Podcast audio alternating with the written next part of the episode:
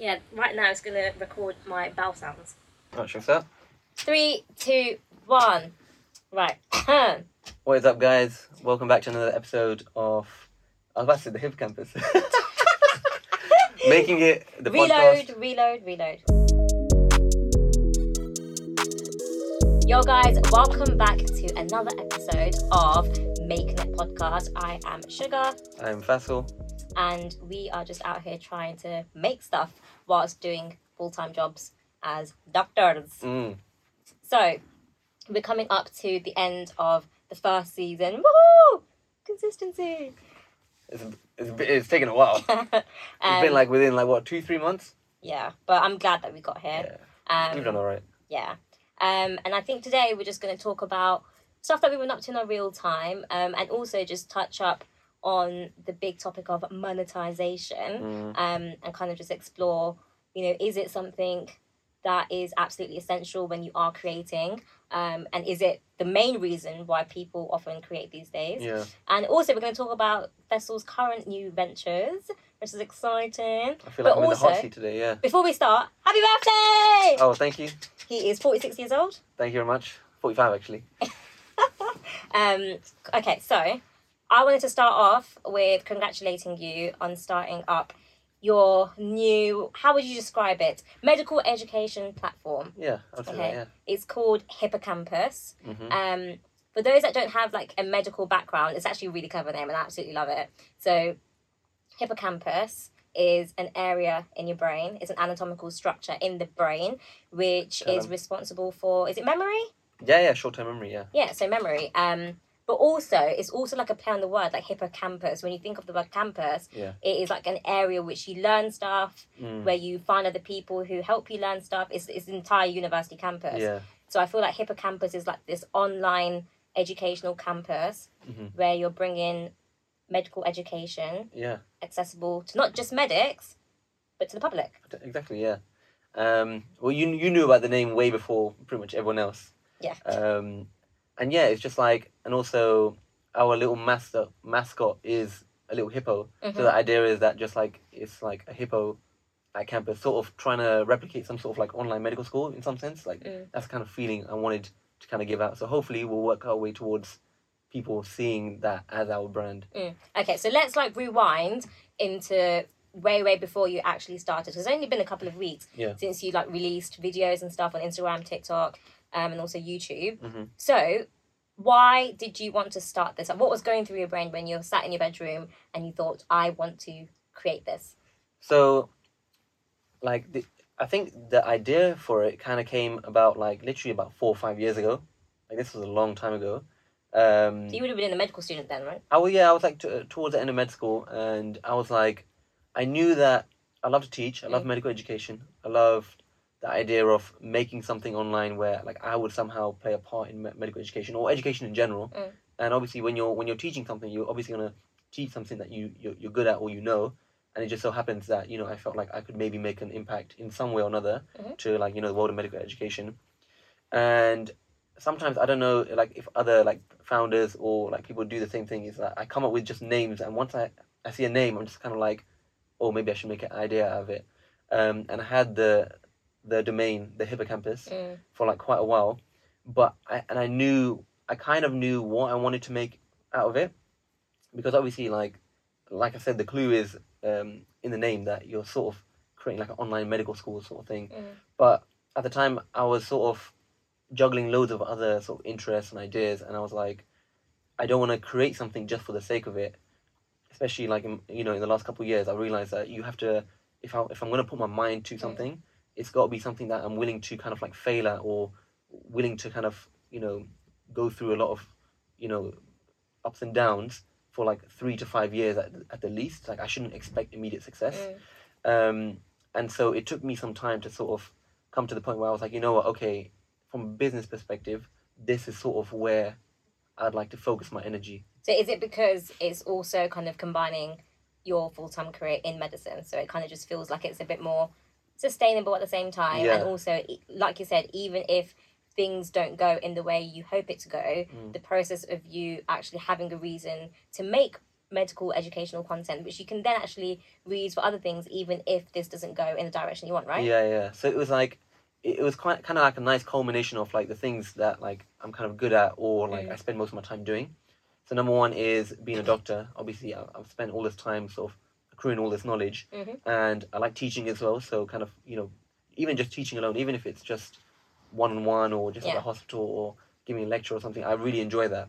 Um, and thirdly was this whole idea of creating, like cr- making packaging that into a nice kind of like videos or audio visual content um, and so I thought that would be s- such a nice mix of all those three things hmm uh, to the point where I could see myself doing it for, for the near future for like Yeah. three to five years, even if I didn't really see results. Mm, Um, I thought that you know I'd be benefiting people by teaching them. yeah. Um, I could maybe hopefully make it sustainable by making it a sort of a business and maybe ho- hopefully bringing in like paid products and services down the line, which could you know maybe s- sustain Mm. sort of uh, my other interests or just the business itself.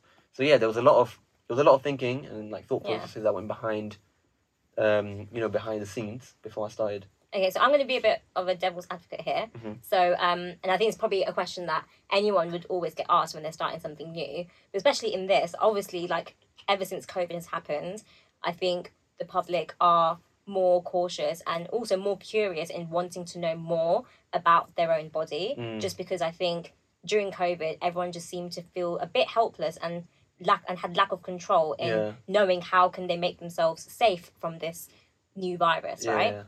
So I think obviously we've definitely seen a rise in people googling things and trying to find resources in their own time. Um, again, non-medical background mainly. Of thinking, okay, right, like what is this? What are these symptoms? Yeah. And I think also just the way the habits are built in this country, especially in the UK, where, for example, I think traditionally, instead of just calling 999, if you feel like you are really, really ill but don't think you need an ambulance, you then call 111. Mm. And actually, if you go on 111 online, you're self triaging, right? Yeah. So then you're describing your symptoms. You're then trying to find out, you know, what what are the possible causes of the symptom, and it's pretty much the same mind frame as doctors, Mm. right?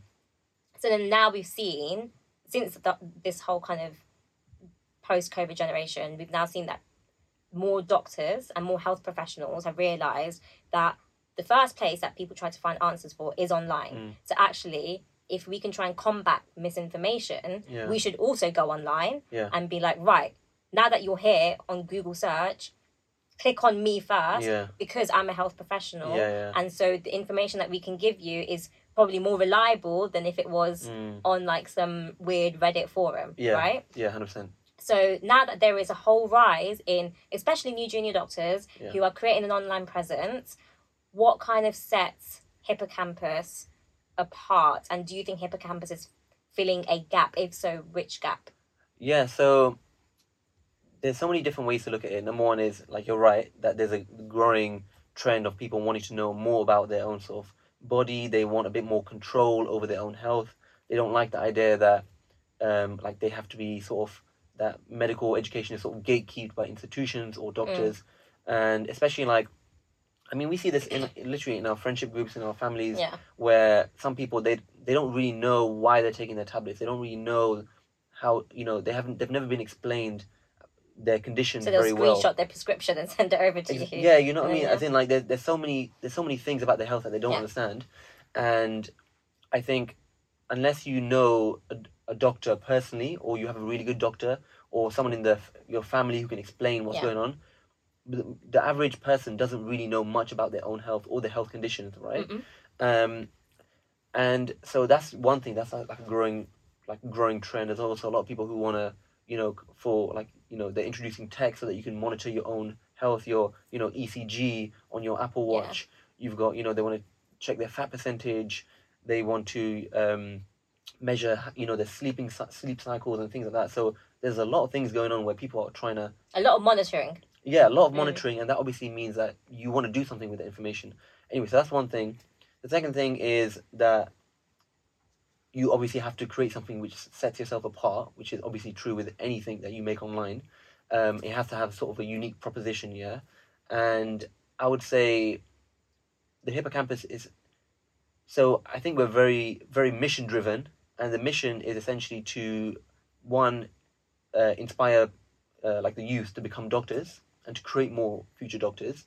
And I'll, I'll jump into that in just a second. And the second one is to like like like we said earlier, to inspire the public, or sorry, to educate the public about their own health conditions. Okay. So the first one was um, to create future doctors. Now, why would you want to do that? Don't okay. you think there's enough doctors? No.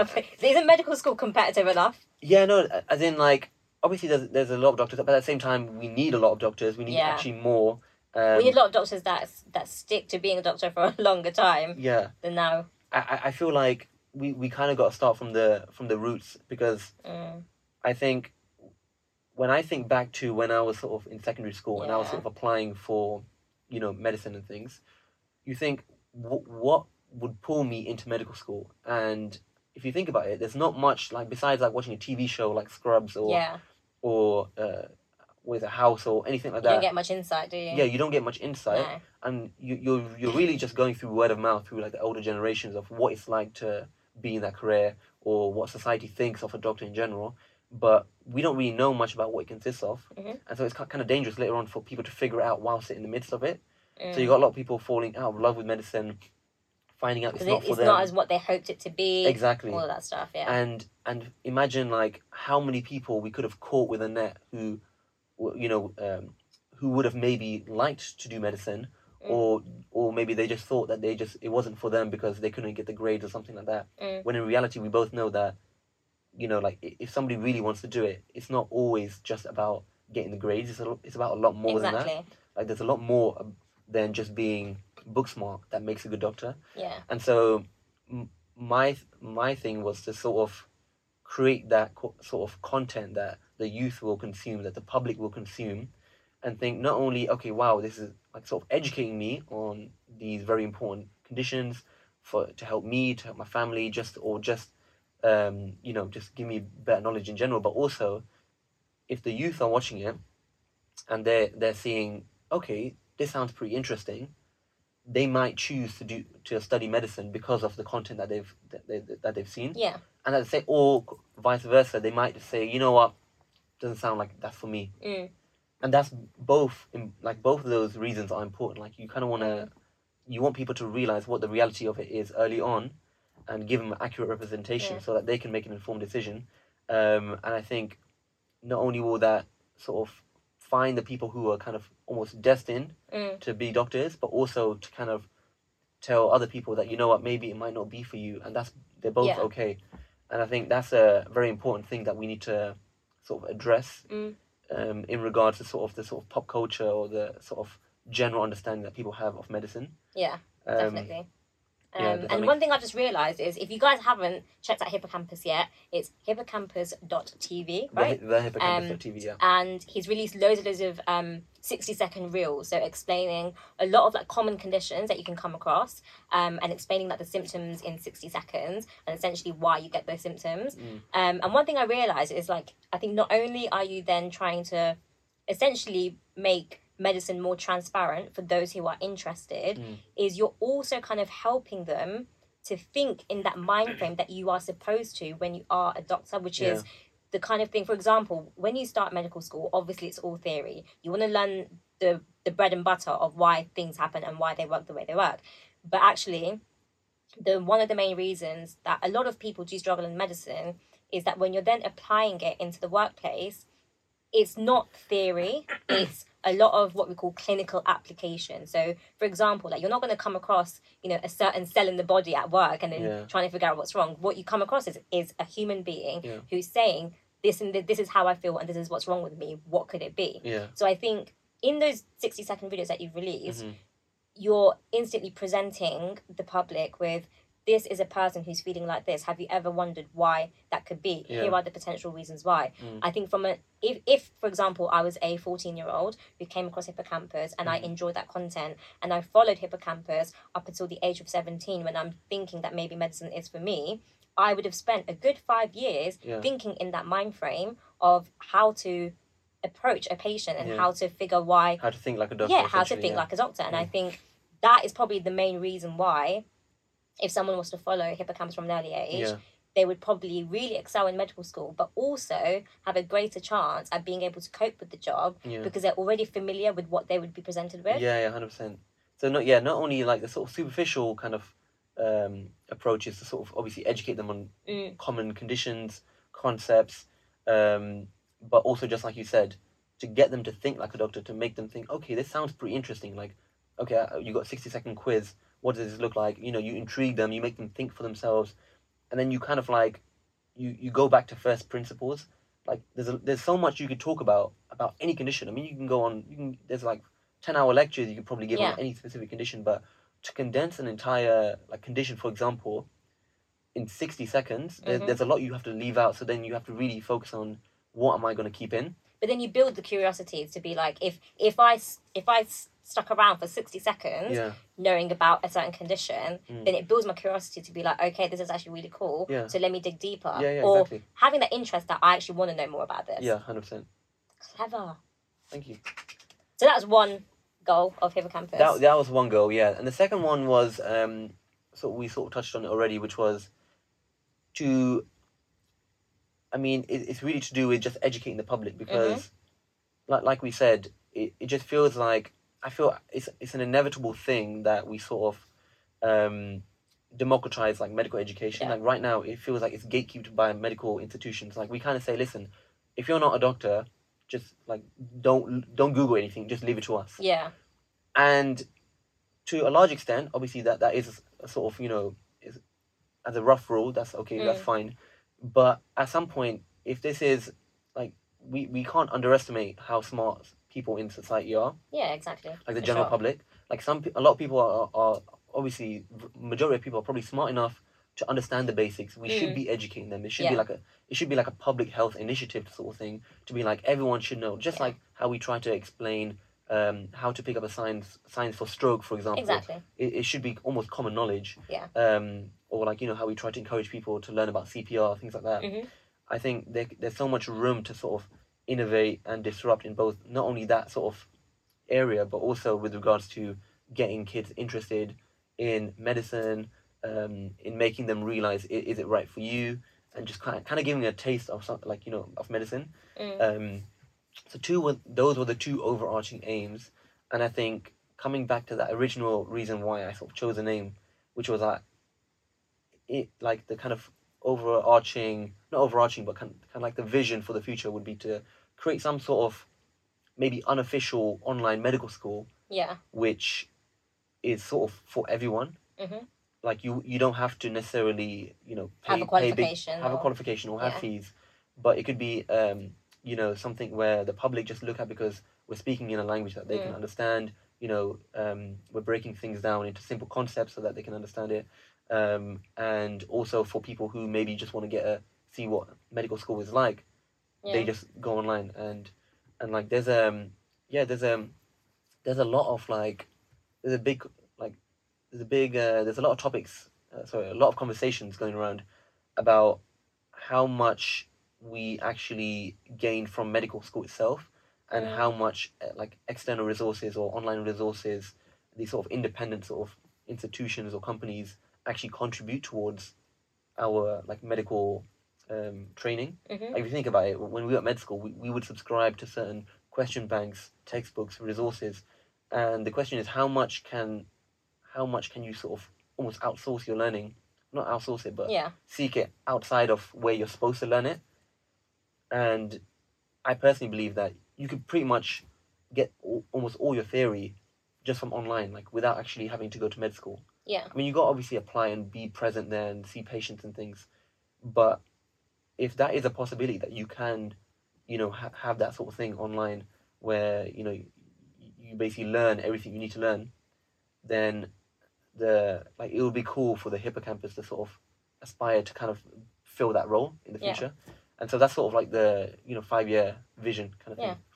That's great, actually. Um, and I think touching up on, I mean, this is a whole nother conversation and it's out of the realms of this podcast about, you know, is medical school, like, is it really needed in terms of being a good doctor and whatnot? Yeah, Just gonna ignore that. It's alright. yeah, he just he just spills water, guys. Um, got a bit too excited about hippocampus. um, but I think you are right that I think it's not just in medicine, but generally speaking, I think the attitude towards higher education and university has changed a lot Mm. because now we're seeing that a lot more vocational approaches have shown a greater success and Yeah. success meaning that it's taken less number of years when you go when you take a vocational approach in going into a career or going into a job with a high paying salary Yeah. and then we kind of think okay you know is university really the best course of action and i think with medicine it's always traditionally it's always been kind of academic grades driven Yeah. and that always puts a lot of people off from an early age because then for example if you're in you know year nine and you're taking your your sats and i think they use i don't think they in gcse's they use letters anymore they use like numbers Numbers but stuff. level yeah, nine yeah. being like oh a star star Yeah, star whatever but you know if you were in GCSE level and let's say you didn't get you know straight A's and stuff, then you instantly think medicine is a write off, right? And then you've obviously got that pressure in A level to get the three A's. If you don't, then not only do you think medicine is not for you, you think that you are not clever enough to be a doctor. And I see this in so many people. And actually, like a best doctor isn't just about the grades, like we know, it is about understanding people, understanding symptoms. Mm. And like I said, like if resources like Hippocampus can really break it down into very simple language, Yeah. then it can help them realize that actually it's it's not as it's not as hard as people think. It is Yeah. it's just a lot of work and I think the nature of the job is just very Yeah. intense. Um Yeah. yeah. yeah it's also kind of like um the other thing i forgot to mention was that in terms of like trying to disrupt medical education or Mm. trying to disrupt like as opposed to all the other things already out there where you can learn um about medicine we mentioned that obviously you, you want to learn from a sort of trusted source Yeah. right and there are some like really great like sources out there where you can get like information and stuff Yeah. but not all of them distribute their sort of like content or knowledge in a way that's sort of accessible for people or is entertaining Mhm. or like you know is sort of directed towards a certain demographic like Yeah. for example if, if you were like a 15 year old kid right now and you'd be on instagram or tiktok what would you learn what would you learn about medicine it's probably either whatever ad agencies are trying to push to you Yeah. or gurus trying to explain oh you know don't do this don't put this on your face etc etc Yeah. and I think it, it leaves like we need more people to actually we need to compete with them and they, they they can like you know they're entertaining they've got they know how to make good content and so if we're leaving it to them to sort of dictate what people should understand about medicine common Mm. health issues then we're in a we're in a kind of like really bad position right Yeah. but so we have to actually in, also encourage our medical educators who are like trusted professionals Mm. to how to interact with the youth how to find where they are go where they are Yeah. and then you know and then sort of pull them into our world Mhm. and so that that was a big reason for why I sort of you know primarily I'm, I'm focused on like Instagram YouTube um TikTok Yeah. to kind of like distribute this content because essentially you've got to go where they Mm. already are Yeah. like you know what I mean like or where they're willing to, or where you see them going in the next few years. So Yeah, for example, exactly, like yeah. TikTok is definitely becoming like the top social media platform. yeah In the next five years, probably take over, and who knows if people will still use Instagram or and whatnot. So I Yeah. think it is good to then go to these platforms where you think people will use. Mm. Um, and I think generally speaking, like I have never really been against um people in the public googling stuff and googling their symptoms because I want them to question stuff. I Yeah, want yeah, them to critically think like, Yeah. oh my god, what could this be? And actually, we see so many cases of patients trying to, or, or just people, you know, before arriving to A and E, trying to manage their symptoms, and it's actually been life changing. And, and they always think that we saved their life, and I always say, actually, no, what you did just before coming to Yeah. the hospital is that because it's actually what saved your life. Mm. So actually, it's it's good that people take ownership, um, and it's good that you know people do like actually understand that. Oh, is this actually the right information and whatnot? Um, because I think another thing is is like a lot of people start to distrust doctors, yeah um, and thinking like, well, actually, you know, I've seen cases I've read about online of cases of people's own experience, yeah like. So when they question doctors, that helps us as well because yeah it makes us want to it then keeps us think, accountable as well yeah yeah, exactly. It makes us think, okay, should we do some more studies and seeing if this is a new thing and Yeah. whatnot? Um, I mean, there's a- there's a- there's like a fine line in like even like how how we approach creating sort of medical content, right? Mhm. on one hand, you want to empower people to be more sort of self conscious and understand their own health condition, but at the same time, you don't want them to conflate that with six years of medical experience. You know what I mean? It, it, yeah, it doesn't exactly, compare. Like exactly. if somebody came in and and said, "Okay, I, I think I'm having a heart attack" or something like that, you could you could explain to them that. I mean, you do your tests and stuff like that. Obviously, as doctors, we can sort of we can filter through all the noise Yeah. sort of like a you know we've got like a almost like an algorithm going off in our head like it's unlikely that you've probably got this but Mm. once again if if they're all only reading oh this could you know a heart attack um if you have left like you know left sided chest pain you pretty much got a heart attack then so we've got there's a big responsibility Yeah. in the content that like we're creating as well so i had to think quite deeply about that as well kind of like you know how do i proofread it um how do i make sure that you know i'm not doing more harm than good with the content as well Mm. because you say w- one word one one line It could be misinterpreted. kind of yeah it could be misinterpreted and you can take people the other way and so it's a big responsibility especially when you're condensing stuff down and you have to sort of omit certain information um so i spent a lot of time thinking about like you know what information to omit why i should still go ahead with it Mhm. and so yeah because like- that is actually quite off-putting in terms of making content that you know that obviously the main aim is to provide value right yeah but i think a lot of people try to choose to make content where it doesn't really need to be proofread or Mm. censored or kind of advised by someone else you know Yeah. very, for example if it's content that is mainly for entertainment purposes it's very easy to make and it's Yeah. very it's enjoyable to make in the process Yeah. but i think one thing that can be off-putting in terms of making you know medical content or just any educational content is that you feel this sense of responsibility Yeah. online and you think what if i say something wrong and also another thing is especially when it's a topic that is always changing you Yeah. know medicine we're always learning always learning so we always have to have disclaimers you know 10 minute worth of disclaimers saying Mm. this is literally just for educational purposes you Yeah. know always consult with your actual yeah you know not actual but your your your regular oh yeah doctor 100% um so what still made you want to go ahead with it knowing that you have to be really cautious with this stuff Yeah, so the thing is, like, I had to remember why essentially I, I was going to do it. Sometimes you know that something could go wrong, but it's it, it's still important that you still try your best to do it right. Yeah. And like the risk of going kind of making small mistakes here and there doesn't outweigh the overall kind of overarching mission. Mm. And sort of what we what I was aiming for with this is also mm, like makes me more uh, like uh, vulnerable to making mistakes, which is that Mhm. I'm specifically targeting non-medical professionals who may easily take that little snippet and misinterpret it, Yeah. take it out of context. Whereas if I was teaching medical professionals, they would know that okay, you don't always take everything for gospel. You you have a base understanding, so you can question things. You say, okay, that doesn't sound right. You you do more like reading or you, you research more into it, right? Whereas if if I build up trust and I say something, especially Mm. down the line, people would may take that for gospel and think, okay, th- I've trusted this person in the past. Mhm. He's got the credentials. He's advertising his cre- credentials, and so yeah, there's a big responsibility there. But the way I thought about it was that essentially the, the type of content we're trying to make is is to try and influence sort of pop culture. Yeah. Um, not pop culture, sorry, pop pop science. Yeah, Mhm. pop, pop science basically means popular science, and I wrote that like I I've only written one article for the hippocampus so far, kind of explaining why the why we started the mission and the Yeah. things, and this phrase was quite an important one because essentially when when you're trying to break down a complex uh, sort of topic or discipline to a general public Yeah. you have to speak in their language you have to kind of summarize it summarize it down make it more succinct and in that process you have to sometimes omit certain details Mhm. just because it there's almost there's no need for them to know it Yeah. actually but like at their Just stage at that at present, that, at that stage Yeah. for example if i made a 60 second video but oh technically there's three of times where this may not be the case and there's an exception here Yeah. exception here they'll get bored yeah number one if they get bored and they stop listening you you, you failed at like trying to gauge Mm. them and so you have to purposely and sort of strategically uh, leave things out. Yeah. And that's the difficulty as well. But you but like at the hippocampus we do it in a very very calculated way.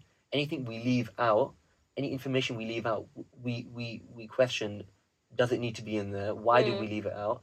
Um and so we sort of um we do it in a way that we're comfortable knowing that why we why we've left certain Yeah. information out because and it's one of the so sorry to interrupt, but it's, it's one of the reasons of like you trying to filter the stuff that you leave out is the fact that oh, common things are common. So you Yeah. like to include things that you know that do happen very very commonly, yeah and that actually if you leave something out, it's probably because data so far shows that it doesn't really happen enough for people to. Yeah, no, yeah, no. So, so like, um, no. Even if even if we're talking about just common conditions, for Yeah. example, if I'm explaining the treatment, I may say that I you have you got to be very specific with your wording as well. So sometimes I use wording to kind of like almost we say you may be treated with this, but not everyone Not will everyone though. be. Even though it's ninety nine percent, you can't say because that one percent will be like, why am I getting different treatment? You can't speak for everyone. You exactly, can't. you can't no. speak for everyone. So if I say ninety nine percent of people will have this medication, and the one percent watching it, like, wait a minute, I know someone who got a different one. Shall I go back to my doctor and complain? Mm. So there's a big responsibility there. So essentially, we use language very carefully, Mm-hmm. but also we we have to leave things out to squeeze it within a certain time to make things ed- uh, entertaining. Yeah. To keep people engaged, you have to omit certain information, Mm. and so I, I'm I'm definitely going to write another sort of explanation of why we do so, and just Mm. sort of articulate it in a way that I can sort of refer people there to understand. Okay, th- these are you know these guys are doctors and they're talking about things, but they're specifically leaving out information. Yeah. Um, because like if a medical professional, if he were to watch some of the videos, they might be like, mm, I would personally have in, uh, said Yeah. this or this or this, but we do we we go by our own sort of Yeah. kind of uh, meth- methodology Mm. to to kind of ca- do everything in a very calculated way. Yeah. Cool. Um, yeah. Okay, so we've spoken a bit about like the aims of Hippocampus and what you're essentially trying to do building up this platform. So now I want to kind of move on to the process and the system that you're Yeah, yeah. using. So I think The this fun is stuff. yeah the, the actual real stuff. So it's, it's good that you talk about something and say I want to do this and I want to do that. But it's another thing in actually starting it, and Mm. I think that's probably the most difficult part. So you are currently working as a doctor. Um, so alongside of that, you know, it's, it's not as if you've got a whole team at the moment, have you? No, you've no. started Hippocampus Yeah. by yourself. So it started off from a Notion spreadsheet Mhm. to now thinking, right, I need to actually make this content. Yeah. So I think what everyone would want to know, anyone who similar wants to start something up, is how do you start? So in terms of, do, you want to just talk about the planning and then also how you actually started? So the kind of equipment and setup that you used, Yeah. um, how easy was it and what made you choose that kind of setup? Because, you know, it's not as if you went to a studio and, and filmed the stuff. Yeah, it's yeah. actually from your in room, My, in my room. in your bedroom. So yeah. So okay, so let's start with how like my thought process is when I was starting, right? So initially, if you're thinking, I'm thinking, if I want to make this sort of um, the hippocampus, Mm. do I start with products? Do I do in-person courses? Do I like how do I go about it? How do I want to get this information across? Mm. And my like we said before, like my forte is try and create entertaining content or you know engaging content at the very Mhm. least. Um, and it's difficult if you don't have a team, if you don't have a budget, you have to start off by doing a lot of stuff yourself. But thankfully, obviously, I've sort of dabbled in, you know, website creation, in social media, in creating content, in teaching, in scripting, in Mm. organizing or creating systems for content.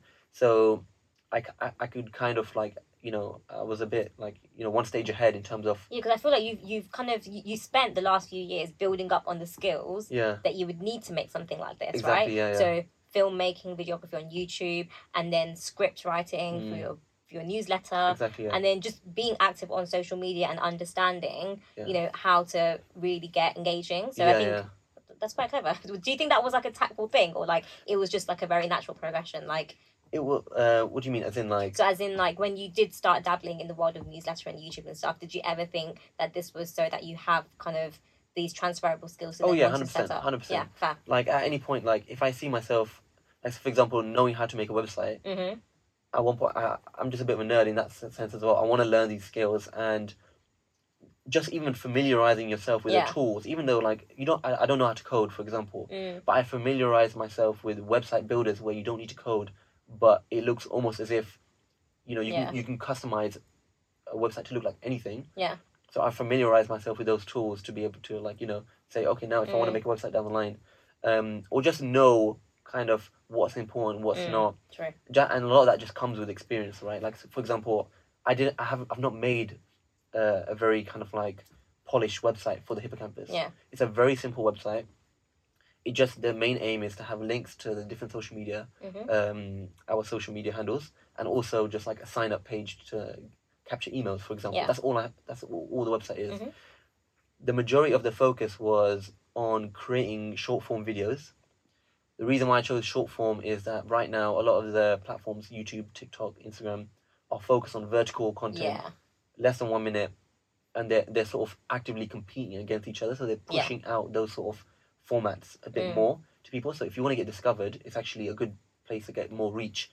It it may not longevity of those videos is uh, another, Another topic. thing, yeah. Um, but I was like, how do I get this content out quickly and like you know to a lot of people? And create an impression. Exactly. quickest, yeah. And so the idea that if I create uh, videos, short form videos, Mm-hmm. um, if I create short form videos, then I can basically repurpose it from Instagram to YouTube to TikTok Yeah. without having to do any, like, not much extra work. Mhm. Um, so, and I really wanted it to be sort of media, media, media focused essentially, because obviously you start off in my head. Uh, uh, what what how I want to approach the sort of building the hippocampus is to create content, Mm. get it distributed, build up an audience of people, and then sort of serve them. And then sort of if I want to hopefully make it like um, a sort of self-sustaining business that later Yeah. on, then you introduce some like paid products and services for a small percentage of whoever's Mm. interested in that. Um, but at the very least, you sort of you've got the ball rolling because once you've got an audience, then then you can really start Mm-hmm. Having having fun with. Um, you know, experimenting with different products and services and things like that, Mm. and seeing how best to serve them. Okay. So going back to um sort of processes, so Yeah. It's lot- definitely not an overnight process because oh, it's not overnight. it no, takes no. a few years to actually get the preliminary skills. Yeah, yeah, So now you kind of got a bunch of skills that you think are all kind of complementing each other. yeah, You're right here, right now. yeah. You want to set it up. Okay, Next so what? next thing I was like, okay, so I need to sort of get these ideas that are flying around, put them down. So I use Notion. hmm So it's a website that obviously you're familiar with. Yeah. I've invited you to like. yeah. um, I'm very new to Notion, and I'm actually so gutted that I did not use it throughout university. I just didn't know about I don't the think app it was very big at the No, I think it's and I- big now. yeah, now it's sick, especially if, like when we're planning content. For example, It's I use good. the databases Yeah. uh, for my weekly newsletters, for my YouTube videos. So Mm. I was sort of very familiar with it already. Yeah. So you kind of laid it all out. laid it all out. Yeah, just yeah. get setting up a system so that like essentially everything's really streamlined. Because if you're Mm. doing, if you're especially when you start off yourself, you're doing everything yourself. Yeah. You you want to try and outsource or automate as much as you can, and so streamlining the process makes it really easy. So that Yeah. like. Um, do you remember I was sort of showing you like I'd make a template for the new video Yeah. so that literally I just duplicate it that, that template so it's every the time I same make a new structure for each video, but the actual yeah yeah is different. exactly yeah Fine. and then the same with like my thumbnails for example Yeah. for youtube and instagram like i would use canva to make Mhm. make a template spend some time making it look nice and thinking okay all i've got to do is to just change the name here hmm and especially when you're working on your own you gotta sometimes you gotta take small hits like ideally you'd like to make a nice thumbnail for every single video unique Yeah. blah blah blah but you've got to take the small hits in order to continue to get the big wins Mm-hmm. um, and so the most important thing for me was to be consistent. I was like, what I'm gonna do is for about six months straight, if Mm. I can try and upload daily, like that would be just see how how it goes Yeah. because once a week is good on some platforms uploading like twice a week, three times a week. But if you're trying to do just short form and you're trying to really rapidly, Daily is actually quite. yeah, yeah, ideally like daily, And yeah. I've seen that recently. Actually, I've seen a lot of people who are posting reels daily. Yeah. Obviously, they've made like through batches. Yeah. And the reach has definitely, literally risen exponentially, like more so than I've Oh, ever yeah, seen in other platforms. and if you like, there's a lot of people who just do it for like a week, two Yeah. weeks, or a month just to see like But they will get more reach than if they did once a week over like a couple of months. Exactly. Mm. And so it, I set myself that target to be like, okay, let me let, let, let me also another thing I did was I sort of scripted a bunch of the videos in advance. Yeah. So and then I edited them in advance, took my time because I hadn't even announced it to anyone yet. But I was like, once I start, I want to hit the ground running. Mm. I want to have a nice like sort of buffer of like a, a couple of weeks of content, so that Okay. in that time I can observe, I can sort of take my time to sort of Yeah. respond to how people are looking at it Mm. and sort of pivot and stuff. You don't Yeah. want to just only have one video ready for the first day and then you're No. like, oh damn, I can't think now because I need to make Yeah. the next day and next day and next day. yeah. And I won't lie, I'm kind of at, at that position now where Mm. I don't have a buffer. I'm kind of almost doing working on it daily. Okay. Um, so it has been a, a bit of a struggle and I've missed days here and there. But overall, I'm sort of working towards keeping to that daily Yeah. routine. So before on the day of actually publishing and sh- telling the world that hey, I've created this, Yeah. what did you actually have like set up already? So you had the Notion spreadsheet, The whole Notion spreadsheet. and just a quick summary of like in your Notion spreadsheet, what sort of things um, did you have like covered? So for anyone who wanted to start planning stuff, Yeah. what sort of important like categories would you tell them to kind of really plan before they start So I would, something yeah, like so I would say you have one sort of page for sort of master plan, um, you know, like your overarching. You got you, you kind of have you, you can play around with your own structure, but essentially this is like sort of strategy and how I want to do things and Like the core values and what you stand yeah, for. exactly all what we stand stuff. for. Maybe like who who we're looking for, blah blah blah. What the plan is down the line. Uh, you just kind of put those ideas down because All the stuff that we literally. yeah, Spoke sort of the yeah. strategy and Mhm. behind the scenes stuff. Then you might have another page which is like a database for the actual content. Yeah. So like to, to try and organize it the, the, the best you can because you don't want to be faffing around. You've got to organize obviously like your hard drives and make sure that your actual content is being organized in a decent place so Mm. that you can always refer back to it. I may need to use it in the future, or you know like open stuff up again or Mhm. change something. So you so you have to kind of be quite well organized from that point of view. I created a few like sort of um, graphic design, you know, like illustrations. Yeah, and was that on Canva? Um, no, so some of it was on Photoshop just Oh, yeah. to make like the logo headline. Mhm. I commissioned just from like Mm. uh, Fiverr or Upwork the Mm. actual logo of the little hippo. Mm. But everything else like, I just wrote around it, Mm. um, so that it kind of looks professional, even if you So like just the branding and stuff. yeah, just you got that yeah, early on. yeah, basic branding, kind of like logo, a header, Yeah. so you can put it on Twitter, Facebook, uh, you know, TikTok, whatever.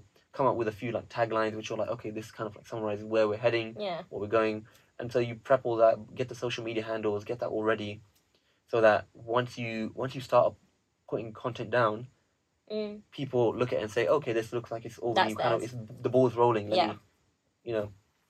And um, I also did uh, this thing where I, I never announced it to anyone. The Mm. hippocampus that we had launched, and I had been posting daily for about Ah, a week and a half.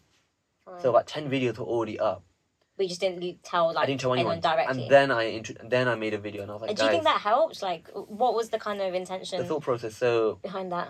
so it's kind of like when when you if if you scream to the world, hey guys, I'm starting something. Yeah, You're obviously going to get a surge of people come. yeah, and there's like nothing there. yeah, if there's nothing there, they're just like, okay, cool. If they see a bunch just a of stuff- hype. exactly, and so like if they see ten videos, yeah, they're like, okay, now Yeah. I've come over here, and now there's something to see. Yeah. there's something to uh, engage. in. may watch all ten of them. Yeah. because you may they may not care down the line, but Mhm. they'll be interested. You know, there's a lot of intrigue and a lot of people yeah, sharing your stuff in the beginning, or your friends and family, whatnot. So I think that definitely helped. If I said, oh, we're starting something, like you get that surge, but you, you don't really capitalize on Yeah. those like eyeballs like pointing your way. Mhm. Um, so yeah, I did that, and then what else did I do? Um, yeah, just sort of coming up with a sort of format, even like when recording, like how do I want to do it? I want to yeah, film it vertically. Um, these are some of the icons like the intro, outro. I sort of rendered those already, so I can sort of drop them in. So you started creating a lot of templates. Is what I'm. yeah, I templated pretty much. Template, template, everything. template. Yeah, yeah, template, So, yeah. template everything so that I don't on the day I don't, I don't have to kind of redo the whole process again and again. Yeah. Anything I can repeat hmm and, and, So like, automate, automate exactly. automate, automate, automate. Automate. That's Got the it. thing. Especially if you're like if you're doing it alone, Yeah, it takes up a lot of time. If you're doing Mhm. it part time, you know what I mean. Like we have to save time wherever we can. yeah. Um. Okay, so Yeah. The next part is I'm really excited to like talk about just because like when I found out I was just like what like what on earth just Yeah. because when I saw the end product and I realized how you actually filmed it Yeah. I just thought if anyone was to watch this video they literally would have thought that you went to a studio or had like a white screen and In a everything studio. like I mean yeah it's probably studio. the best studio that I know because like the content that comes out of that studio is I appreciate it. that's not even I was gonna say chef's kiss but that's not even chef's what is that I don't know.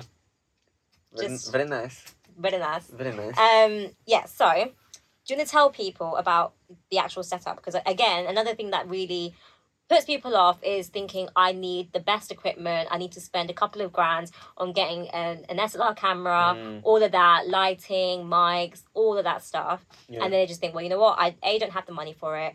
B I don't have the patience in learning how to, you know, work these equipments and stuff. yeah. So, how did you set up, and what kind of advice would you give for anyone who may not have access to those kind of equipment? Mm. So like yeah, there's there's this age old debate about like sh- you know does Mm. does really matter, and in some ways it does, in other ways it doesn't.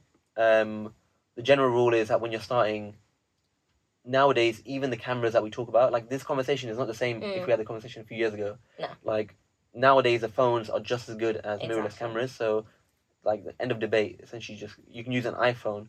Like we're using an iPhone to rec- Yeah. you know record part of this as well. It is much easier now. I feel like Exactly, now yeah. that if you have an iPhone, you can literally do so much with it. Yeah, so much. Even like I'm microphone, qual- obviously audio quality. Like, Yeah. If you want to invest in a good microphone or like you know they're Mhm. not super expensive, you may want to invest in that over a camera. Yeah. Um, but see, seeing as I already had this all this gear already, yeah. and I wanted to make a good impression with with sort of how what I was making, Mm. and I, I I already know the workflow working with the SD card is a bit easier actually for me than using like my iPhone. Yeah. Um.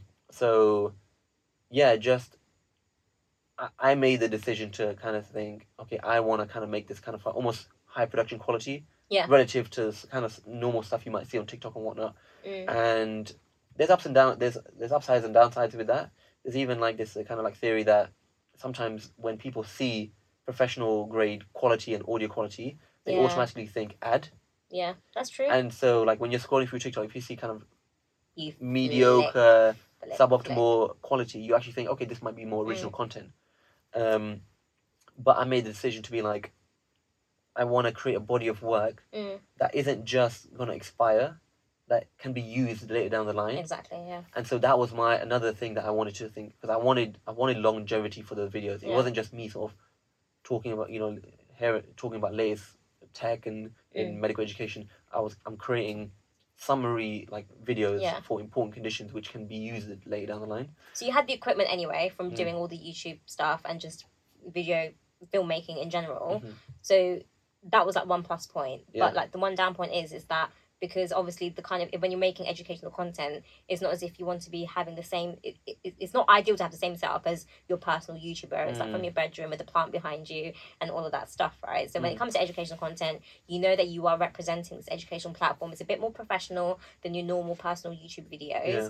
So how did you then kind of, you know, bearing in mind he actually still did it from his bedroom. Yeah. So how did you kind of get the professional aesthetic and stuff without Um, spending any money? Yeah, without, basically. without yeah without spending. I mean, I bought a lamp. That's pretty much it. Yeah. Um.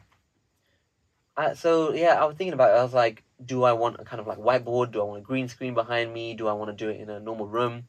But essentially, I wanted to give the idea that this isn't. I, I don't. I don't want to give the impression that this is someone doing it from their room because it almost looks like a personal project. Mm-hmm.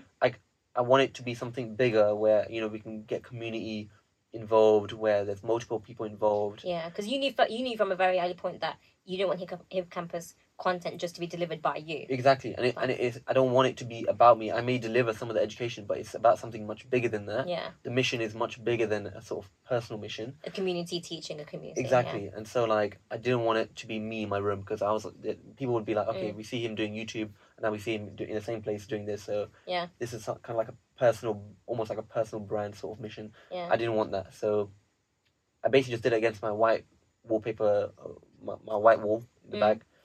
Put a little lamp behind me so that uh, Mm. I mean you're kind of like you won't see the lamp, the light bulb right behind. Took the lampshade off, but the the light bulb. I, I remember doing one course where like like a yellow light bulb will give a nice kind of like hue hue against Yeah. the wall. It's not like a halo, but like just yeah, uh, just like a bit of like spices it up rather than just having a white yeah kind of like behind, instead of just having a plain white wall. just a glow. yeah, it's a nice glow. you. Yeah, so it almost like you see me. like you're lit up. Yeah, almost, yeah, uh, but it's a nice effect. You know what I mean? Like, and When you see the videos, guys, you'll know what he's talking about now. Yeah, Like, you'll we'll see the white it- yeah. background, and you you can actually see like a little, little yellow glow, yeah, thing. little but yellow what glow. that then looks like in the video is it actually looks like you are in a studio. Like you've Mhm. actually got like a white screen behind you. yeah, And, yeah. And then clever. I've got like sort of um, either a bit of daylight or like an extra sort of big Yeah. sort of light there. People can use like you know these little ring lights and stuff like that. And what do you uh, use to record? Use um, my main mirrorless camera, Yeah. the zoom lens. You kind of got I zoom in so that kind of like I got the right So proportion it and stuff. everything. down. Yeah, but I want it kind of a That's little bit out as well so that I can punch in Yeah. without sort of cropping my whole you. body out.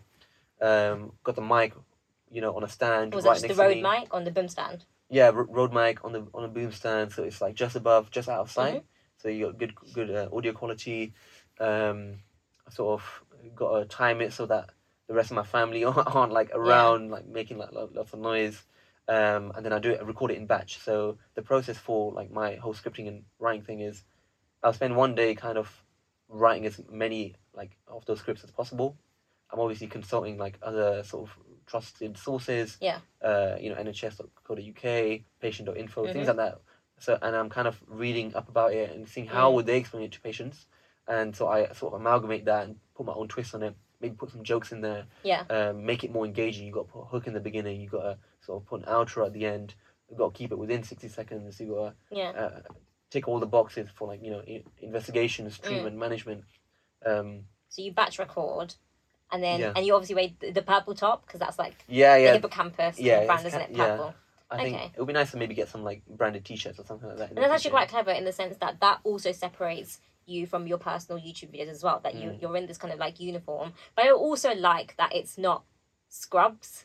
You know, I yeah, like the fact. although I thought about it, I and mean, be honest, maybe it purple may scrubs.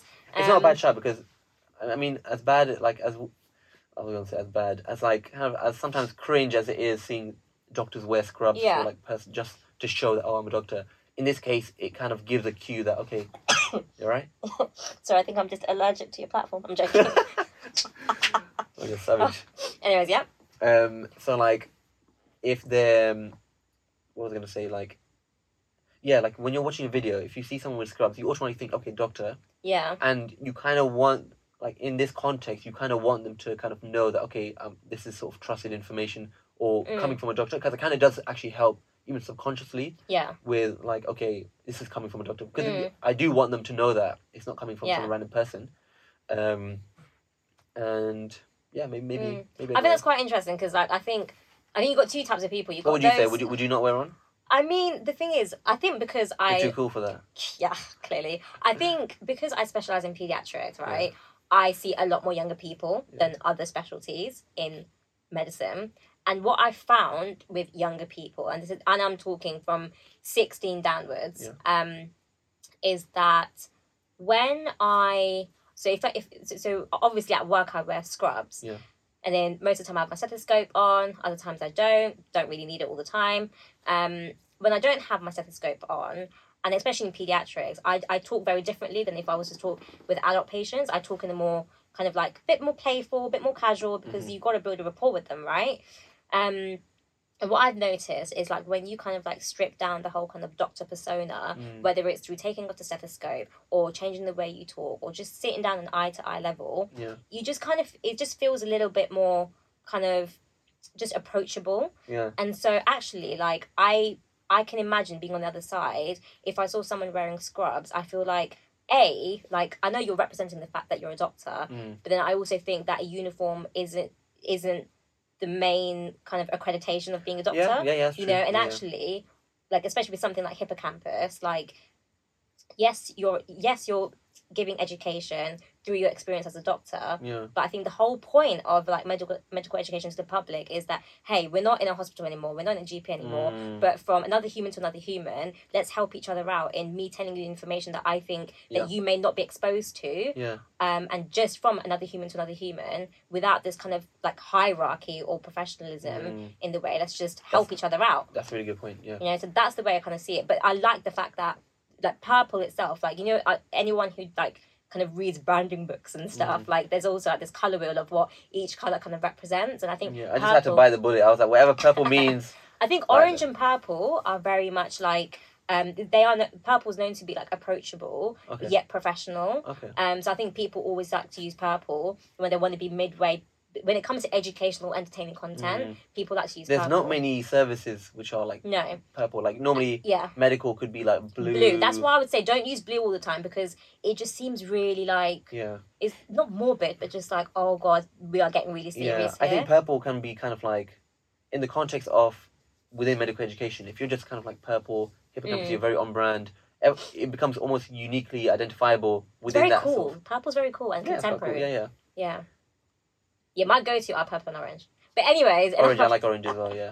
um, but yeah, it, it's really interesting actually, like Mm. the, the the psychology behind the colors that you choose. Yeah, yeah. And it really does give a certain tone. So I think purple is a very good shout. I think I was Yeah. kind of like I was kind of like if I'm choosing hippocampus, the two kind of inspirations for the logo would be like a hippo and even the brain. Yeah. both were kind of like pink purple. Yeah. Um, and I was like, do I make it pink? Do I make it purple? I think purple was a bit more kind of like a, a nicer choice. Mm. Um, so yeah, I wear uh, like I wear just like a very sort of Uniqlo Yeah, pink purple t-shirt. and I think that's a good shout because again, it's Yeah. they've got all their time in the world to always see doctors and stuff in Mm. hospitals. Sometimes when they're out and they're just on their phone, they just it, it can be Yeah. daunting seeing people in scrubs. A lot of people actually get traumatized by yeah, the no, hospital that, experience. that's true. That is very you know, true. yeah. especially young children. Like, Yeah. you know, I, I know kids who literally cry when they see me because I'm wearing scrubs. Mm. You know, and I'm like, hold on, it- it's fine, but I can't. Should I wear a comfort mask? That's even worse. Imagine. Like, oh my god, I'll take off the FFP.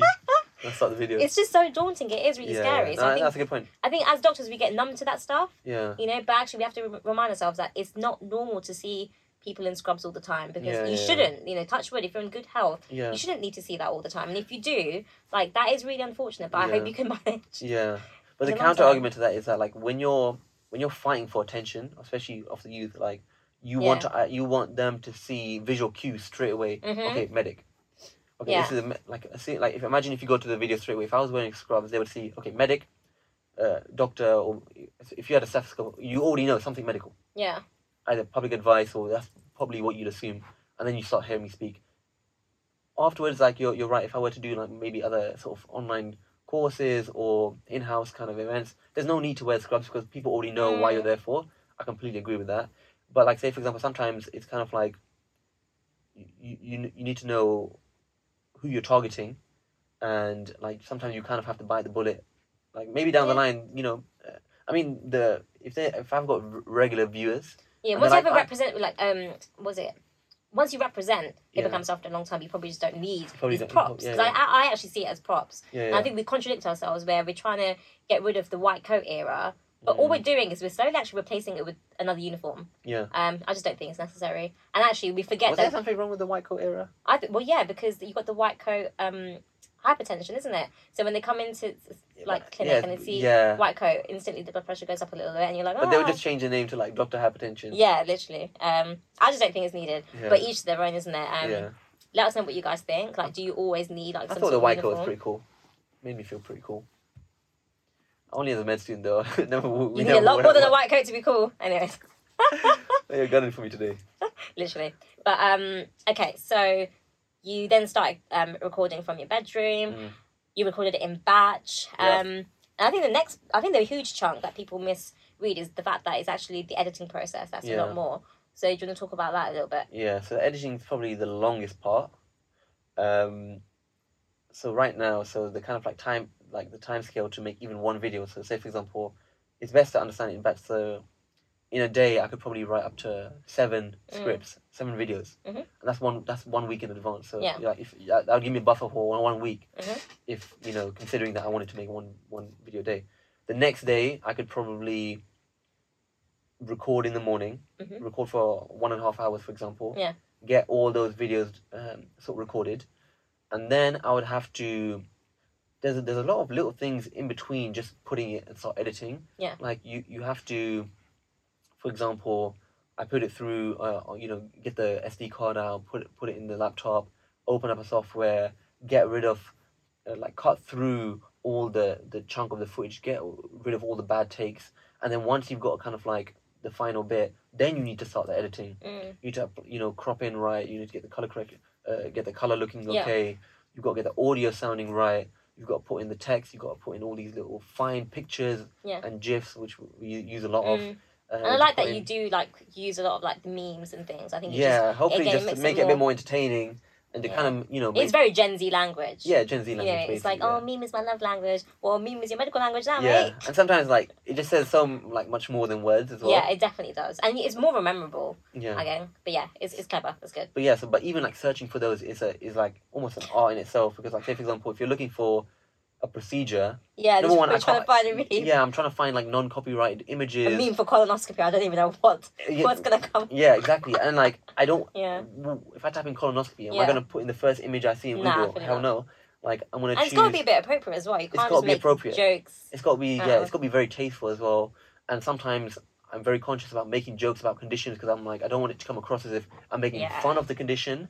Yeah, you can't have Um, dark humor. Yeah, you can't have dark humor, um, because like you know, it's offensive. You know what I mean? You got to use Mhm. certain language. Like even recently, Gotta be considerate. yeah, exactly. I was thinking literally down to the fine details of should I should I be saying diabetics or people with diabetes because there's a whole thing about that now about actually labeling people just by their like conditions. Yeah. You know what I mean? So little things like that. Did you show anyone like the videos before you publish just to make sure that you're Um? Because I wouldn't know. Like, like sometimes you just unknowingly. Yeah, don't no, no, know no. that you're I, being- I, I feel is- like, I feel like I, at this point in time, there's that's that's a good point because like right now, I feel like we're moving too fast to get everything proofread, Yeah. and at the same time, you need to I need to run it by people probably like you Mm. or other people who both know the medical side, Yeah, and the kind of the creating pop science yeah, the side. pop side, but also in, in somewhere in between have a sort of um some morals. You know what I mean?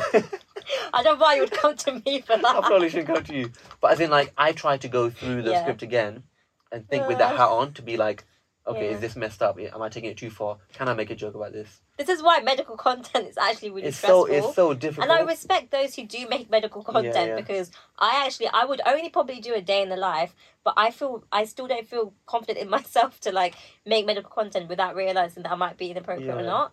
and, you and- but to be honest, if you're doing it from a personal like Yeah. side, it's actually a bit easier. If you're doing it on behalf of a company, your For whole sure. brand will Mm. be dictated by maybe someone like say for example if I hire someone to make a social media post and they Mm. make a very tone deaf post, Yeah, that would affect the brand. for sure, for sure. if you're personal, you'd be like, sorry, I made a mistake. Cool. You, you know, people are Yeah. forgiving to people. They're not uh, as forgiving sometimes to brands Mm. because you'd expect, you know, there's there's people involved. There's Yeah. money getting into it, and So you've used like the word company just there. Yeah. Um. So am I right in saying that you want this to kind of expand into? Obviously, you want to get more people on and stuff. Yeah. So where do you see Hippocampus going in the next year, and how do you actually intend on doing it? So I think you know we obviously hear so much like these are my goals and stuff, Mm. but I think. What I want to know, I think what everyone else wants to know is how do you intend on actually expanding this? So, what Yeah. do you have a plan in place? Like, how would you approach it? Because that is I- daunting, isn't I it? I do. I've got a plan, or sort of how I would ideally like to fall.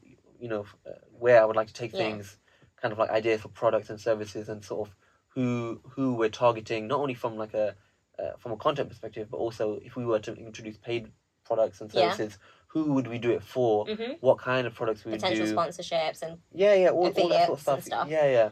But mainly kind of like our own in-house kind of services. Yeah. Like, how, what would, where would we take it? Where would what kind of product or service would we Yeah. make to help this thing become sustainable? What would make Mm. sense given the audience that we have?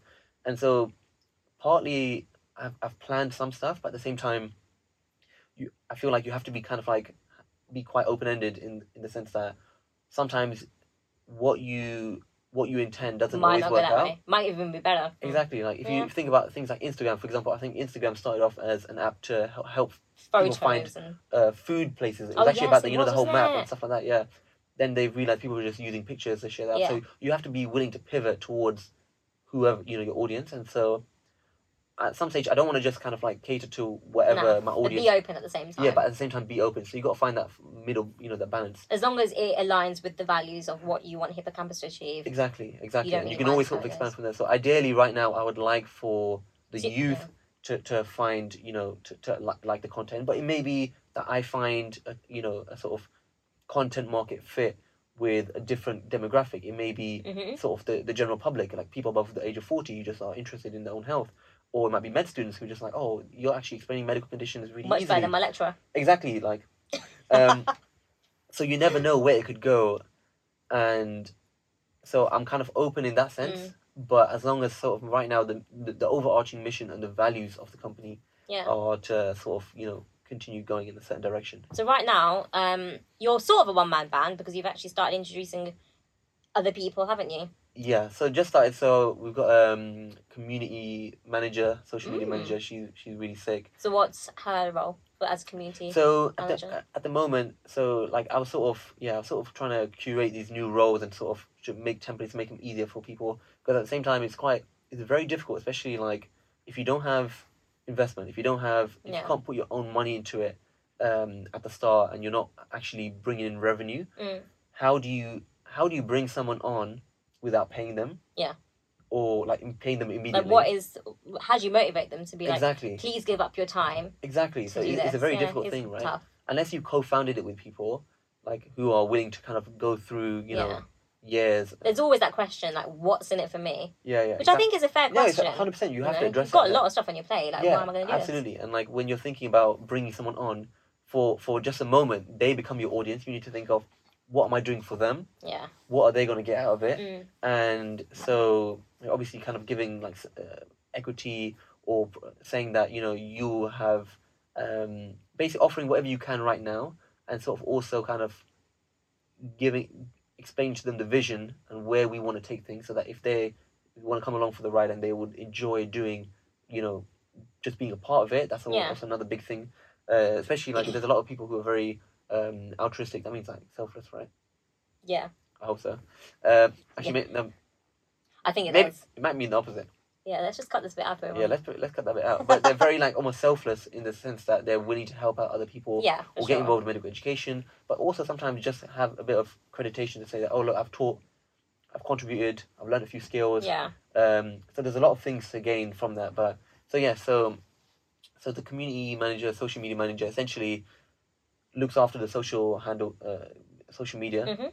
Um, Is it all social media or just like one platform at the moment? just uh, it was uh, kind of like the initial what I had in mind for the role has sort Yeah. of changed, and then I sort of um, actually now she has her own sort of um, her own little series. So once a week, it's called the Creator Spotlight, where we sort of highlight oh, nice. creators who we Yeah. like, really like to watch. Great idea. Um, and so like she can basically reach out to them, network with them, chat to them, and say, you know, we're gonna make a video about you, etc., etc. so that in itself is kind of like loaded off the time from you as well because then she's doing One day a week, reach, yeah, 'cause it is again to reach out to other people. Have that conversation, yeah, yeah, Yeah. And I think that's actually it's quite a nice thing to be able to reach out and network with people on behalf of uh, like otherwise like if I were to randomly reach out to someone who's quite I've got a lot of following, they may they may be like, sorry, I've, I've not got time. But if you're saying something like, can we invite you to something or can we make a video about you? We'll share something about you. They're more willing to kind of maybe Mm. respond, and it's sometimes just nice to just be able to co- be the person contacting And I think I think having the creator spotlight is actually quite good as well because it's a good way to introduce other people yeah, yeah, into absolutely. into your company as well. Yeah, yeah, and like just sort of share, like you know, have both our audiences sort of sort of merge in the middle and just see if there's any. And I can see how you're creating this community now. yeah, like it? slowly, slowly trying to in- introduce sort of like new series, series. Um, Mm. but yeah, so currently I still do my series, which I'm aiming for like close to seven days a week. Yeah. I write it, edit it, and I even upload it. It, it, you know, like I said earlier, like my I don't have a big buffer at the moment. It's kind of like I, I do it, and sometimes I edit, I publish it straight away because I'm editing on the day. Yeah. Um, so it wouldn't make sense for me to just send it over to someone else. Yeah. So I still do that, but now she sort of has her own series and may Okay. respond to some comments. I mean, I, I log in quite every day essentially if I'm posting. So if I see comments, I might reply, etc., Mm. etc. So are Um, you looking for? So you got a community social manager. Yeah. Um. Is, is that the role? Yeah, Yeah. social media manager, social community. And are you looking for other roles at the moment? yeah, this so could be a very good way and be like, hey guys, if you're interested. yeah, depends on when this episode actually comes out. Yeah, exactly. True, Um, true, true. No, yeah, so like, I, I kind of, it would ideally it would be nice. It would be nice to sort of number one find an editor, hmm but that but that is a very tricky thing because you've got to be able to edit, but also know how to edit medical education content. So editing well is one thing. It can't be too pricey because I feel you know like I, I- may I may not be able to afford it at that at this point in time. yeah. But also they need to understand the the small like the nuances of Mm. creating like taste for medical education. You got to get the tone right. Yeah, and I think now that you've been editing in a certain style, because you've edited, they've really got to match that. Otherwise, Yeah. it might just. Yeah, and I think the dangerous part is if you're editing really important parts of what Mm. you're saying, I mean, I could always just sort of touch it up, but the thing is, that's also going to take some time. Like the whole point is time, to get rid and of I end up micro ma- Micromanaging. So like, if I see something, I'm like, mm, I might as well. it might be myself. hard to edit something that's already been edited as opposed to you doing it yourself. That's it. So that's the Yeah. sort of that's what I'm thinking. That's the sort of um things I'm dealing with right now in terms Mm. of. But I do really need to open up more time Yeah, because right now, like, to cr- I could make more videos and more frequently, or have better to manage my time better if I were to just focus on the scripting and Mm. recording and send it over, and then they do do all that. Mm. and hopefully have someone to upload it because if I once I get on social media I'm, I'm there I'm like I just end up being Yeah. lost on the on the on the timeline so ideally I, I don't want to be even uploading my own videos I'd rather someone else do it so that I can kind Mm. of like or even take a step back and just have a look at the analytics and stuff like that and make decisions yeah, for the good of the overall company Mm. and also introduce other people to maybe hopefully create their own series yeah, um maybe introduce bring in some people who can s- source videos from the community and share that that kind of align with our vision Mm. to just kind of like build something bigger than just what we're producing in house. If that makes Exactly. sense. and I guess like the next bit to really touch up on, and I think you know it is a really really big topic, but I think it would be good to just to kind of give our kind of like opinion and our thoughts about it, and that is essentially the the end goal always is to try and find a way in which you can monetize. I'm not saying that's the sole goal, Yeah. but considering that you know you are giving so much time into making something that is valuable to so many people Mm. um what is like your thoughts about monetizing and like the approach and like is this something like how do you plan on hippocampus Yeah. in being able to be a profit making Be profit making. Yeah. No. It's it's it's, a, it's an interesting topic. So and you may Um, not have the answers now that's the thing i think it, it would be very Yeah. No, unrealistic as to in, have like- all the answers now yeah, I don't I don't have all the answers with regards to how we'd become Mm. profitable. Yeah. But obviously that's something that we sort of just have got to figure out as we go along and just sort of have a plan. mm, Maybe be a bit flexible.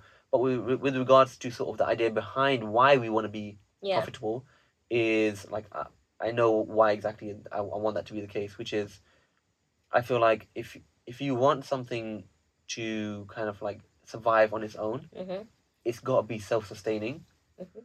and like there's no such thing as sort of free money. Like if No. even if you're sort of doing it as a social enterprise, the money has to come from somewhere, or someone has to pay with either the time, energy, effort, money, etc.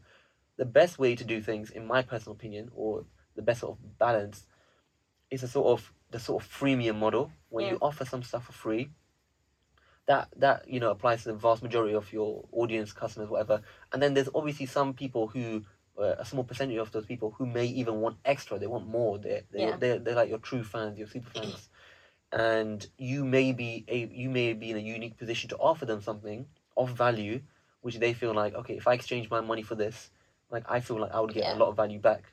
And so it's just about finding the right product for the right kind of people once those people are there. hmm Um, and I, I don't think there's anything wrong with that. I think you know, like that sort of concept, um, especially sort of in the medical sort of world, is quite like debated. That should Yeah. we should we be charging people for yeah things like medical education? And a lot of people have like very strong opinions on it. I have quite strong opinions on it, um, but the overarching sort of my mentality re- with regards to that is sort of if I'm going to be charging someone for education yeah as long as I don't have a monopoly hmm on that education, for example, if, if there's an exam that everyone has to pass to exactly i was just about to say that there's a difference between you know providing content into get getting into medical school yeah, and then providing content because of just education Yeah, without yeah. that goal of getting into medical school exactly, yeah, that's another Yeah. topic.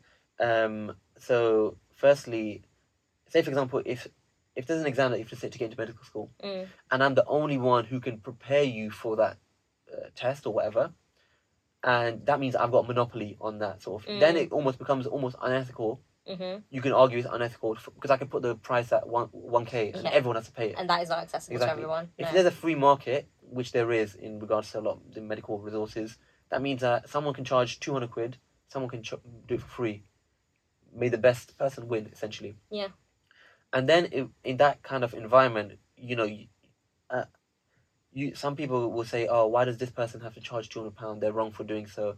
My personal opinion is that you can charge whatever you want. you don't have to You don't have to. Yeah, you, you don't have to buy it. You're not forced to buy it. no Um, as long as it's not a necessity and there's other options available mm. s- someone who wants to charge however much they want, they can. If it turns out to be a bad product and you don't like it, people will give it a bad. They should give it a bad review. Yeah, they should give so, it a bad to warn other people. You learn from your mistakes. You let the free market decide, right? Yeah. Um, and that's something like obviously that's that's one topic. The other point was what you said, which was getting into medicine. Mm. Kind of, you're almost like people need to get through stuff, but what we're what the services we probably provide is more about sort of getting experience in medicine. So already off the bat, we can say you don't need this no to get into medical school. this is just to make it's you an aware experience exactly. It's just it it's sort of like a it's like a luxury, almost a luxury experience. Where, say for example, like I always use the example of, for example, Lamborghini. Yeah. So if somebody said, "Oh, why is a Lamborghini so expensive?" It's Mm. like, "Well, I I need a car to drive." You could say, "You don't have to buy that car. You can buy Yeah. another car to drive." Um, it doesn't mean that Lamborghinis shouldn't exist, and you know you don't go out and complain that Lamborghinis cost. Yeah. You understand that yeah it's a luxury thing for people who want to it's buy that it's who consider it valuable to them and you know the concept that a lot of people this kind of it's a very simple concept, concept but like Mm. it even for me only clicked in like a year or two ago Mm. is that when any anytime somebody buys at any point at the point where someone buys something they have deemed the thing that they've bought more valuable than the money they've exchanged for it. Otherwise, the, the transaction wouldn't have happened. No, probably not. Like if I see coffee for five quid and I buy it, the reason why I bought it, I know what coffee is. I know Yeah. it's a rip off. You think it's worth? Yeah, at that point in time or whatever, it's more valuable to me than the money. So Yeah. then you make the transaction. If it's rubbish, then obviously you complain and stuff afterwards. But at that point, that thing was more valuable to you, right? Um, and so my aim is to hopefully make products or services that are valuable to people, where they feel like you know it's worth the money. Um, I know another thing is that sometimes unethical market- marketing is another thing. So, for Mhm. example, if I were to going back to that kind of example of the, Mm. making, for example, an entrance exam course, Mm. I think that you need this course Yeah, to get in. the thing. Then that's that's kind of like I don't Yeah, agree with For that. sure. That's for sure. uneth- unethical marketing. So No. creating the feel that you, if you don't have this, you're gonna you're gonna lose out. Yeah, well, if you don't have this, you're gonna have poor health. Exactly. So- Yeah. yeah, exactly. And like you don't need a monopoly to do that No, uneth- really unethical marketing. There are some people who do that. Mm. So staying away from that and staying away from having a monopoly on something, you, you know, basically create the best product you can, and monetizing a product or service allows you to build better products and services. Exactly. So I feel like when you are offering that that um option of like you know pay for this Yeah. thing, I think what it's a two way street. I think if I think you're doing a really really good job in providing value in not only my life but in so many other people's lives, then I would like to invest in that and Yeah, and also help you be bigger. If if my two cents can help you Yeah. expand and make even better products from your already existing Yeah, good yeah. products, then I feel like I've I've contributed into that and I've Mm. also provided you feedback on how you could probably improve and or you know for example like nowadays in social media you get the, the beauty of it is you get direct feedback Mm. right you got people commenting on your content you got people DMing you all of that stuff and so many people must have suggested so far can you do a video on this condition or can you do a video on that condition Yeah. or they might ask you some questions down in the comments saying Mm. oh you know I've heard about this condition is it true that this and this and this Yeah. yeah. and you start engaging in online conversation and basically an online kind of Mm. debate about just learning really isn't it like a classroom Yeah. kind of picture online so i think it's a two-way street and people forget that Yeah. And like say for example, if I wanted to bring the best teachers, the best you need money you need money. You need to you need to incentivize other people. Like later down the line, like if I like hopefully have courses and stuff, I would like to bring in talent. I would like to bring in editors. I would like to expertise I would like to pay them for their hard work. I'd like to Mm. be generous with like you know I, I want them to think that look this is not only some uh, a company or a platform which yeah does the best for its viewer, but also does the best for the people within it. yeah You know what I mean? So like ideally, if if I could right now, I would love to um, bring on people with different roles and pay them very generously to make them think, Mm. wow, this is like not only this is fun work, but yeah I'm getting remunerated for it Yeah. quite well. but also one of the big potential about hippocampus is that if people do start investing in hippocampus Yeah. you've got a really good opportunity in trying to bring on people for example like specialist senior consultants for example because obviously there are so many people who you know aren't lucky enough to be able to get a consultation from from the top top people in Yeah, their yeah. in their specialty you know so if you can you know somehow for example get i don't know a really top cardiologist in the Mm. uk who's who's done so many studies and audits and stuff if if you having more money can mean that they can even provide at least half an hour of their time to say something that's really really life changing for people Yeah. then you're already improving accessibility yeah, aren't yeah. you? And people need to understand that like wh- wh- when I, if I say for example if I wanted to bring that cardiologist on board or a good cardiologist for example in that situation uh, for I have to drop ev- yeah. everything for a moment and think what do what does that person want? Yeah. And a lot of the time you know it's not just enough to be like oh you know just can you do it for free? No. you have to you have to be able respect their time and be you know understand that for them like a lot of time isn't money like they could be doing something else which is bringing just have a life Yeah, e- exactly so you have to be you have to put you have to bring something to the table yeah and so monetizing basically helps you with that it's so so there's a, there's a saying even in that business which is mm. like um profits like basically uh, sales like basically uh, solve all problems sort of thing Mm. which is true like if you look at half the top companies right now they're not even profitable but once they hit profitability and they, Yeah. they've got good margins and you ba- it's self-sustaining Mm.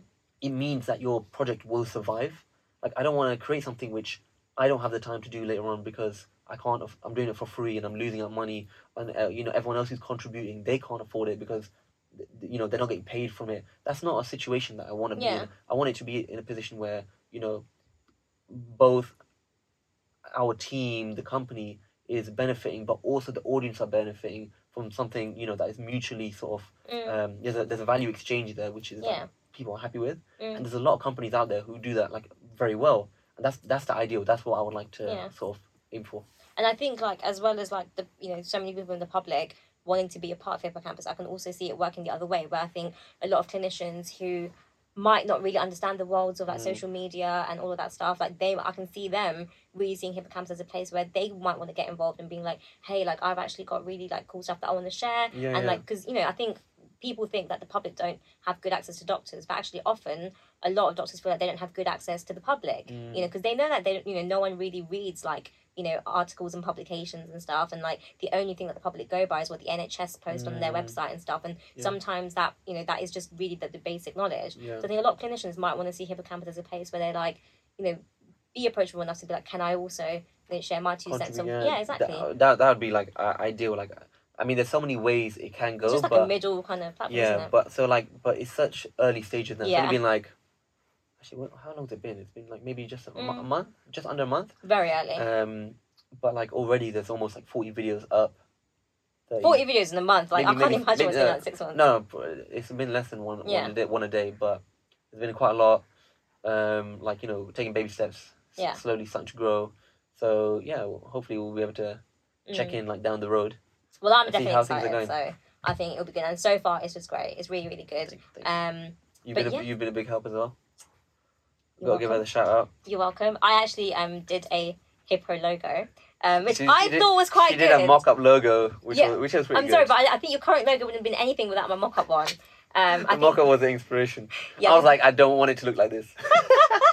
no, I'm joking. That was sick. um, I think I'll just use that for for, for maybe if I want to if I want to do you know a parody hippocampus, you- who knows? Um, but yeah, thank you so much for sharing um everything about Thank you. hippocampus. No, and you're welcome. Uh, and then, um, yeah, this was a very, very me focused uh, Yeah, podcast. But this is what it's all about. I think it's about sharing like what we're actually currently doing, isn't it? yeah, yeah, that's um, and sharing it in real time because you know yeah, we're, we're at the early stage of hippocampus and hopefully in the future when we do more seasons we'll look back Mm. and just see like oh my god do you remember that time in the first season when you only had like 40 videos and yeah. you know but um, And and I think it's it's good that like at the moment we've we've got multiple sort of projects that we're all working on. mhm, That means we have like skin in the game. Like we we're talking about the active, Yeah. actually doing something as opposed to just saying, you know, we don't want to just be commentating on what it Mm. might be like to do something. But Yeah. like we're actively working on stuff as well. Yeah. Which is the thing. mm, it helps. It definitely helps because it's all we're sort of time stamping our our role Mm. in that journey. So like, we can always look back at it like maybe a few weeks down the line we'll be like, oh, I was completely wrong or like I've changed my mind. exactly Um, and i think just hearing like your journey from it and like your thought process it- like for, for me i don't know about everyone else well i hope for everyone else too it's, Mm. it's made it seem like less daunting yeah. um, to start something up because it is scary to do things on your own Mm. um, with limited resources and limited time. Yeah. But I think you, you really help dissect like kind of like just a systematic way Mm. in you know just doing little things at little times that can make a very very yeah. big product. And like also that you don't have to have everything figured out. Like I don't have everything figured out. I mean, it's, it's pretty evident that like I'm still pretty flexible. You know, I don't have a big team. That you know, I've made mistakes. Mm, Um, I've not even kept a schedule like I would like to, but you you just you slowly t- you take each day as it comes. yeah, Uh, you take baby steps, and Yeah. slowly, next thing you know, like a few months in, you might see that oh, you you you know you you've done a, a decent amount. You should be like kind of proud of Yeah. it. And it's definitely a good example of how you can combine medicine with art. Because I think there's still a lot of debate about Yeah. that stuff, but I think yeah nowadays like it is possible to combine the both, Mm. um, and I think it's, it's the best combination to deliver like the best medical education. Yeah. So we're all excited, and Thank we can't wait to you. see how it goes. So- look- yeah, Shall we conclude yeah, go this for it. episode? Um, Next, what's the next episode? I reckon we need to dig into your social enterprise. yes, well, hopefully by then it'll be a bit more developed. Shout out to Scolione. Yeah. Um, that'll be for the next season. you got to bring the t-shirts. yeah, I'll bring the t-shirts. Bring the t-shirts, um, yeah. The t-shirts are pretty cool. I designed it myself. Um, just Maybe, saying. okay, maybe not. New clothing line coming through. Anyways, cool. Thank you so much for listening to um the end of this season, and thank you, Faisal, for sharing. Have we finished the season? Have we? I feel like um, or is there one more? I feel like Okay, we, well, I'll, I'll just. Just. it may be the end of the season. It Yeah. may not be. But basically, where I think we've we're coming to we're coming towards the end of sort of wrapping up the first season of this uh, this podcast. Mhm. Let us let us know like if you have any questions about sort of you know the topics that we mentioned today. I think we've even been discussing like uh, introducing a sort of Q and A sort Mhm. of thing, so that some, Yeah. so that we can interact with you guys. So that if you have any questions or if you want to, uh, you know, so, so- some way that we can actually communi- communicate about um, with, with each other. and we'll read your questions and essentially try to answer them. Really. Yeah, we'll, we'll do our best, but like yeah, just obviously we don't know everything, but we're still like Yeah. figuring out in the. i- i- we you know. figure it out, and we are just trying to make it. Oh I'll god, I knew that was coming. Oh God, I can't help At the it. I'm end of sorry. a. I'm sorry. Anyways, That's good. Keep it on thank you brand. guys, and we'll see you next time. See you next time. Peace. That went quite long. My belly was grumbling. M- uh, you- Literally, Banyo was my vowel sounds. I was like.